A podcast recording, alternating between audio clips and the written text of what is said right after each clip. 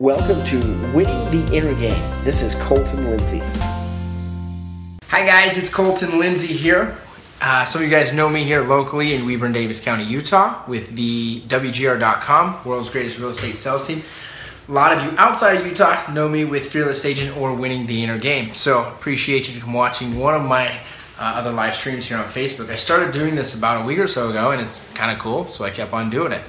So if you guys like anything that I have to say on any of these videos, make sure to press the like button, comment, and share it to other people so we can get the message out to more people. The topic of this video today is the shifting real estate market that no one's freaking talking about.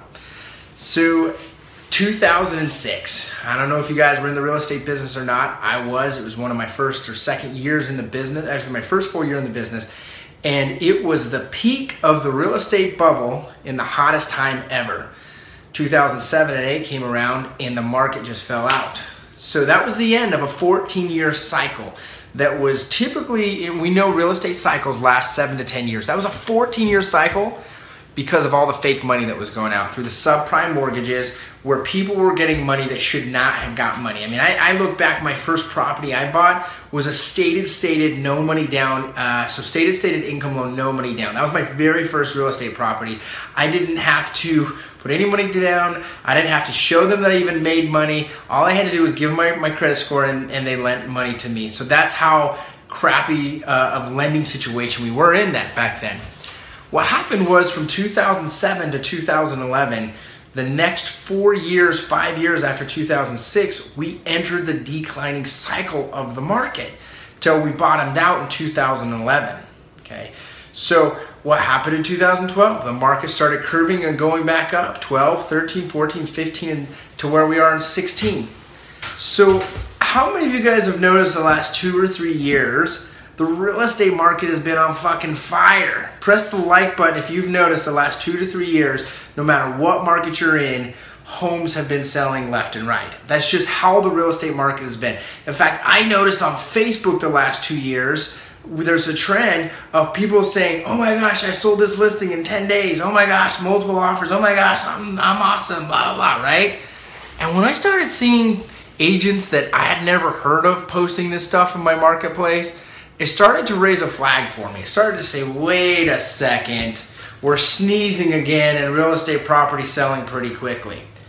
Think about this. The market has been hot since I noticed it probably about January 2012 started shifting and really took off. I noticed January 2013. Okay, and by taking off, I mean that now we've got less than two months of inventory in our marketplace. We've got multiple offers that have been happening for years now, and it steadily got stronger and stronger. Before, properties were just selling quickly for top dollar. Now they're selling with multiple offers over asking price and I'm talking at ridiculous prices. In my marketplace, when I start seeing property sell at $120 a square foot for a three bedroom, two bath split entry, I start to say what the fuck is going on. Okay, so if you've noticed that going on in your marketplace, it might be time to say what the fuck is going on here. 10 years ago was the peak of the largest bubble we've ever experienced in the history of real estate, and it was the beginning of the Great Recession real estate markets or cycles happen in seven to 10 year increments. That's 10 years, guys. Is it any wonder we're back to the peak of a real estate cycle right now? Is it any wonder that in 2015 alone, we sold more real, and this is in my local market, we sold more homes in 2015 than we did all of 2006, which was the height of the bubble. In 2015, we sold more homes than we did at the height of the bubble. So if we know that cycles go up and down, up and down, and we know 2006 was here, we know 2011 was here, 2015, 2016 is here, do you have any question of where this market's going over the next 12 to 18, 12 to 24 months? And it's going to depend on where you're at. You might be in California, you might have already started noticing it. In, in Utah, we've seen the lag a little bit. I think we're catching up with that lag. I think we're an emerging market. But over the next 12 to 18 months, you will notice already one thing start to happen. You'll start to see more listings come on, Hopefully, inventory expands into the springtime in summer market. What happens after that will really tell what goes on with this cycle. Because if listing inventory continues to rise and the demand stays the same, which has been pretty consistent the last 10 years, what do you think is going to happen as inventory goes up and the demand stays the same? See, if inventory is down and demand's high, puts pressure on pricing. But if you got a lot more inventory and fewer buyers, pricing goes down. Meaning we're in that part of the cycle that we're going to start seeing declining market. My my prediction over the next 6 to 12 months, this is me personally, will plateau. We're already starting to plateau. There's just no real place that that values can keep going up. It's just ridiculous. It can't happen much more, okay? So once you hit that point, we will start declining. What does that mean for sellers? What does that mean for buyers? What does that mean for real estate agents? So as a seller, it means over the next six months is probably the absolute best time in the history of this cycle to be able to sell your house for the absolute most money. What does it mean for a buyer?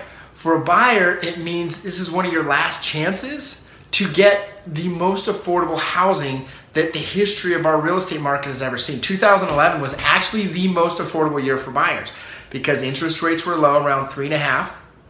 Not to mention prices were really low. The difference between today and 2011 is the fact that prices are a lot higher. Even though rates are really low, they've come up a little bit since then, prices are much higher. So meaning what you can monthly afford, what you can get for your money is not as much as you could 2011. And going forward into 2016 and 17, we're going to see that because we're going to start to see interest rates go up even though that the prices are going to come down. Because if, if interest rate goes up 1% 1% that reduces your buying power by 10% so if you could buy a $200000 house at 4% interest if it goes up to 5% now you can only afford a $180000 house. See, see how that works? And more than likely we're going to be a lot more stable in this decline that we're going to see. We're not going to see a, uh, we're not going to see the bottom fall out like we saw in 2007 more than likely. Okay, so as a real estate agent, what does that mean? It means what are you talking about to your sphere of influence? What are you talking about to your past customers? What are you talking about to the expired sellers, to the to the active sellers, to everyone out there? If you're talking about how hot the market is, shut your mouth immediately Everyone's talking about how hot the market is. Even the part time agent that works at the FedEx department shipping houses at 5 in the morning just to have insurance for his family because he can't sell an extra two houses to get insurance. Even that guy is talking about how hot the market is. You go into Facebook groups, local community Facebook groups, you've got real estate agents literally offering a free TV if you buy or sell with me, the market's hot. So if everyone's talking about how hot the market is, you want to stop talking about how hot the market is. In fact, you want to stop tar- you want to start talking about how the market is shifting. You want to start talking about how the real estate cycle is coming to the 10-year end, how it's starting to shift into a declining market. Market. It is that time that the it, that the values are going to start going down. Prices will start going down over the next 12 months, 12 to 18 months, maybe even sooner, okay? So when that happens and you're a seller would you rather know about it at the start of the decline or at the end of the decline? If you were in the stock market three months ago, would you have rather got your money out three months ago or just barely because we've dropped 2,000 points in the stock market? Absolutely. You'd rather get your money out at the peak. So, our message should be to our past clients, to our sphere of influence, to the buyers and sellers, expireds, private sellers, doesn't matter. Hey, were you already aware that the market's starting to shift? I can promise you this not one person in your marketplace, not one real estate professional is asking a buyer or a seller if they were already aware the market is starting to shift. If they were already aware that we've hit the plateau in this cycle, were you already aware that over the next 12 months we will start to see a declining market? And I know for a fact that no one else is talking about this. So if you can take that into your business, take it into your sphere of influence, take it into those people out there, you're gonna start to spark interest to where then you can use the correct sales language to be able to schedule a meeting, use your powerful Fearless Agent listing presentation, get or, or Fearless Agent buyer's presentation, get a contract signed, and put these people into your Rockstar systems. Now you put them into a Rockstar system, doesn't matter if the market's at the peak or at the bottom, if it's market's awesome or if it's terrible. You get a great system and you can make your own market in any market. You can make money even when the market is shifting and declining It's just all on how are you getting your message out to people.